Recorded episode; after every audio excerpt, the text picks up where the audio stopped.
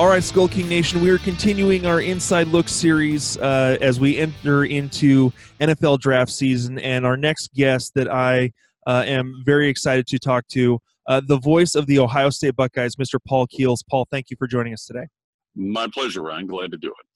All right, well, let's go ahead and get started with uh, the the quarterback that a lot of people think is going to be the first quarterback taken in this draft. Um, a, a phenomenal talent uh, Dwayne Haskins, 6'3", 220 pounds, uh, had a, an amazing season 4,800 pass yards, 50 touchdowns, 70% completion percentage. Uh, just if you could give us just a little bit of, of your perspective on the kind of season that Dwayne that Dwayne had. Well, it was a pleasantly surprising season, Ryan. Really, all people had seen prior to 2018 of Dwayne was some mop up duty the year before. And then uh, at a late stage in the game in Ann Arbor against Michigan, he had to come in and replace JT Barrett when he was injured and, and kind of keep a drive alive that helped them come from behind to win the football game. But for him to do what he did last year, nobody would have expected probably even half that production. Uh, incredible accuracy, really took advantage of an outstanding group of wide receivers, not just from a pass catching standpoint, but outstanding blockers, great special team players that really helped set a tone overall for this football team.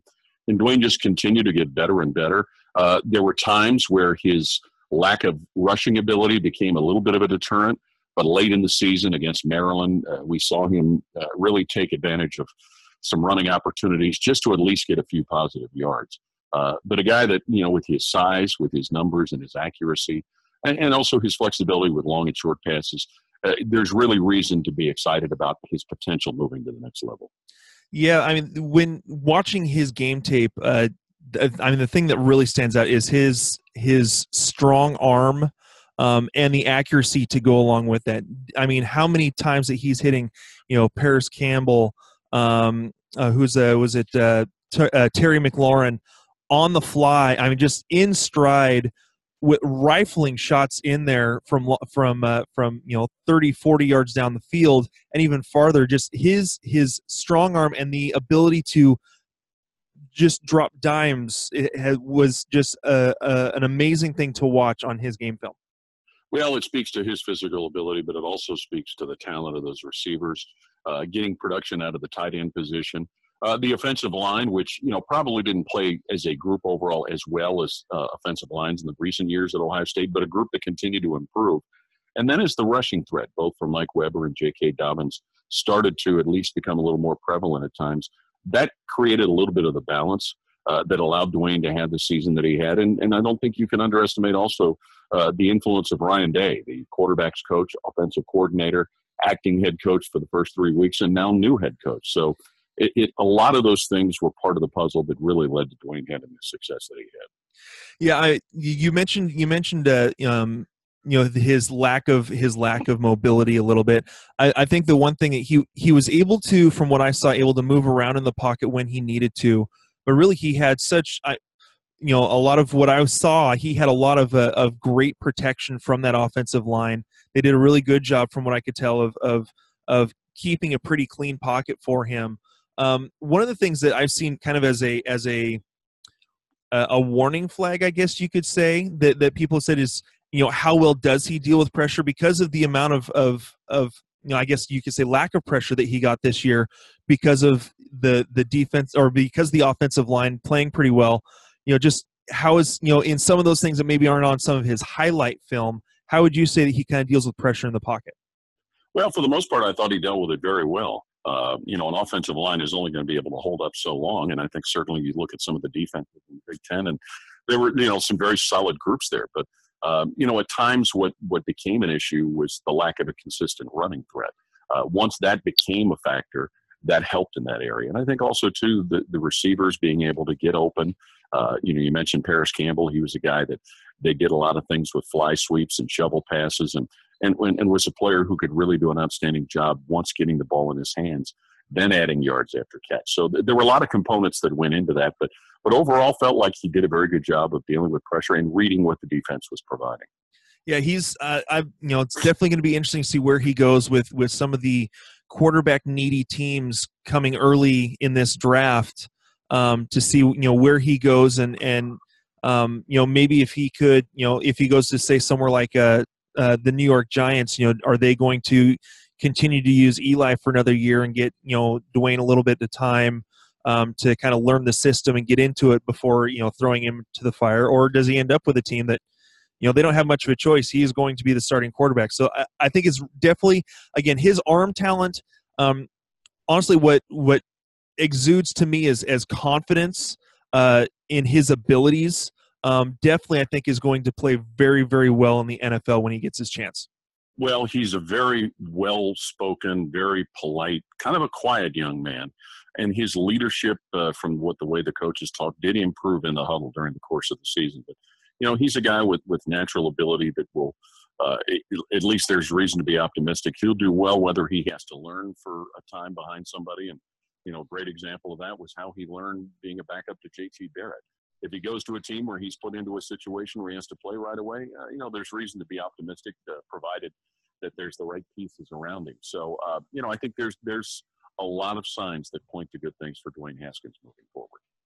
All right. Well, let's go ahead and move on. Uh, you you talked about that the how the running game kind of improved as the season went on.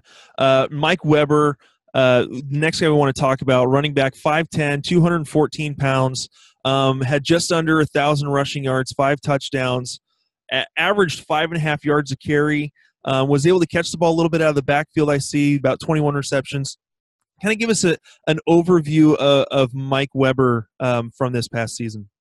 A young man that really benefited from a redshirt freshman year to be able to get himself physically where he needed to be and, and learn the offensive system that Ohio State had. Uh, you know, a guy that has a thousand yards in his career uh, a couple of years ago, got close to it this year. Uh, really improved as a blocker, as you mentioned uh, his ability to catch balls out of the backfield, and just a very, very competitive young man. It was it was pretty apparent as the season went on that he was most likely going to forego his final year to go pros, but but a guy that at times showed showed some good breakaway ability uh, and, and, really showed the ability to get some of the tough yards when needed between the tackles. Yeah, I was going to say what you know. One of the things that again, look watching some of his game tape, um, really solid base.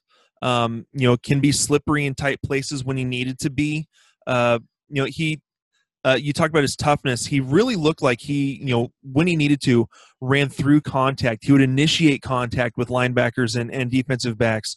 Would keep his legs churning. It, uh, definitely, he he ran very aggressively, uh, especially when he really needed to to get those extra couple of yards.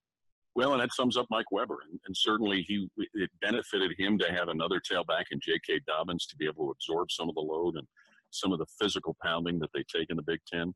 Uh, you know, a young man that, that had to deal uh, two years ago at the beginning of the year with a hamstring injury that somewhat limited him, but but ran motivated, uh, ran aggressively, uh, pass protected very well because that was something that, that Ohio State's coaches put a high premium on. It was a standard that Ezekiel Elliott set and yeah. and really took it to a high level. But no, but a, but a very much a positive influence as far as a running back. Yeah, and you know, you just looking at his size, 5'10", 214, it has a little, or you know, he, it's not a what you would call like a bowling ball stocky build, but definitely a solid build for his size to be able to you know take some of those hits um, and to be able to deliver some hits as well as a running back. Um, you know, the one thing I noticed that he's he's not a burner. Um, you know, he he has the he has the speed to to hit the corners when to, or to hit the edge when necessary, but he obviously isn't one of those guys that's going to just you know outrun everyone. He's he's well, he's going to get a lot of the tougher the opportunity, he can break away from defenders, and we've seen that over his career. Not just a tough runner, but a guy that can be elusive, and, and given the chance, he, he can do well when it comes to having to put one foot in front of the other. Yeah, he like you know, and like I said, you know, his his ability to to slip in and out of tight spaces uh, to really get going, I you know, is very very impressive, especially for a guy that tends to be, you know, like you said, a you know, kind of uh, a, tough runner. Um, the ability to be slippery, and then you know at the at the end, he's not gonna he's not gonna blow people away, but he can he does have that extra gear. It looks like to to get away from uh, especially defensive backs uh, moving down the field. So um, again, another guy that uh, you know to me, it looks like he may, with some of the running back talent that's in this draft, maybe you know more towards that, you know, end of second into the third day, but definitely someone I think that could be a contributor um, definitely a contributor to an NFL team. Uh, you summed it up. Couldn't agree with you more. All right, uh, and uh, the last guy that we want to talk about, uh, the wide receiver Parris Campbell, 6'1", 208 pounds. Um, really looked like a phenomenal season 90 receptions, a 1,000 uh, receiving yards, 12 touchdowns. And like you said, used a lot on, on like the jet sweeps. Kind of give us a, a little bit of kind of your perspective on, on Parris Campbell.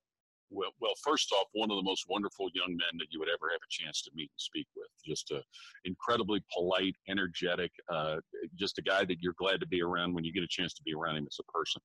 What people have to remember, Parris was a high school running back. And when Urban Meyer was uh, recruiting him, he actually was recruiting another player on his team while Parris's high school was playing in the state championship game and got to really to notice his ability and his breakaway speed. So Ohio State brought him in as a receiver after he'd been a running back in high school. Uh, had to deal with some concussions early in his career, but a guy that really had to learn how to be a receiver, learn the nuances of routes, pass blocking, things like that. Uh, was used at a time in his career as a kick returner, but a guy that really was able to do some exciting things with running the jet sweeps, being able to at times line up in the backfield. Uh, his speed getting away from defensive backs and really being able to catch passes, whether it was from JT Barrett or Dwayne Haskins, made him a deep threat anytime he was part of the consideration of the play. And a guy who's uh, who really also excelled in special teams as a gunner on punt plays. So he's a guy that really is going to get an, op- an opportunity just because of his physical ability, his his his very engaging personality uh, and because of his statistics to really get a good look at doing some things in professional football. You know, you mentioned his speed. I saw, uh, I did a little bit of look up on him. Um, as a as a, a was it a 13 year old said that he ran a 4 3 40 um you know talking about his his track abilities as they were getting ready to you know as he was getting ready to go into high school um how he is just he is an absolute burner um, we I did an interview uh, earlier about uh, um, Marquise Brown from Oklahoma, and there's a lot of debate about which of those two guys is faster. Just the absolute speed that Parris has um, to get down the field to pull away from defenders um, really is is an absolutely impressive. Well, you can't coach speed, and he's got that. And not only when it came to catching the ball, but also his ability to be able to influence plays with blocking uh, to be able to cover punts. That was one of the things that, you know, not only just Parris Campbell, but Terry McLaurin, they really excelled at and was really part of setting a great example amongst the Ohio State football team about how to pl- not only play the game, but practice the game. Yeah, you know, you know, talking about uh, blocking wide receivers, you know, uh, being from Seattle and seeing the the Seahawks, there's there are a lot of teams that, especially if they're a little more run oriented, that the the ability to block from the wide receiver position is so key for a lot of those kinds of teams. And it again, you know, seeing uh, you know watching uh, one block, especially uh, in uh, in Mike Weber's game tape, um, where Parris kind of came down and sealed the edge and basically took out two guys, two defenders at the same time to give uh, Mike a chance to get upfield and gain like I think it was like 40 yards. Um, definitely, you know, shows his his tenacity. And I think what helps him is being six one 208 pounds, having a little bit of that size is going to help him in those blocking things as well. Well, that's something that really has been a staple since Urban Meyer got here. He constantly makes reference to Evan Spencer, a receiver who was on the 2014 national championship team. And the example he set is a blocking receiver. And uh, that's something that they've continued to harp on in that position room. And guys, certainly when you think about how um, Parris Campbell, Terry McLaurin, and some of the returning receivers that they have coming back for 2019. That's something that those folks have understood. They've got to be able to work at that to be able to get on the field and get passing opportunities. And, and Parris Campbell was a guy who benefited from that. All right. Well, do do you have maybe just a, a, couple minutes to just give a couple words about Terry McLaurin, since you know he's he's also been invited to the combine and has you know has been vaunted. You know, some people say that he's a one of the top 100 recruits. Would you have just a couple minutes to just a couple thoughts on him? A lot of the same things about Parris Campbell, uh, an outstanding young man, a guy that has certainly in the last two years of his career shown the threat that he can be as a receiver, whether it's intermediate routes or being able to get beyond people and get by defenders, an outstanding blocker, and a guy that just really worked at making himself uh, an outstanding college football player. Came in with great credentials out of Indianapolis, but uh, really just continued to slide up the chart as far as his acumen of performing, playing the game, practicing the game, uh, you know, maybe not the blazing speed that Parris Campbell has, but a guy that certainly has been a big part uh, of why Ohio State's offense has had success in recent years. Yeah, he was definitely a guy that you know looking at, at, his toughness. He has very very strong hands. Seeing what he was able to do with contested catches, with defenders on his back, and seeing his his focus and his and his strength um, in those types of situations uh, was definitely very uh, was was very good to see. Well, and again, a young man that when people get a chance to interview him and talk to him, they'll be impressed by who Terry McLaurin is. All right, thank you so much. Again, we want to thank you, Paul, for for taking the time to join us uh, to to talk about these players. Uh, as I've you know said at the end of uh, all these interviews, it's it's exciting for me to get a chance to speak with people who have uh, seen these players up close and had a little bit more of a of a of an intimate view of uh, of what these players can do. So again, Paul, thank you so much for for giving uh, of your time for for us. My pleasure, Ryan. Glad to do it. All right, you have a wonderful day. All right, take care. Hey, Skull King Nation, thank you for listening to the Skull King Football Podcast. Did you like this episode? If so, be sure to go to iTunes, Stitcher, Google Play, and YouTube to subscribe. Also, please leave us a rating and reviews to let us know how we can better help you rule your leagues.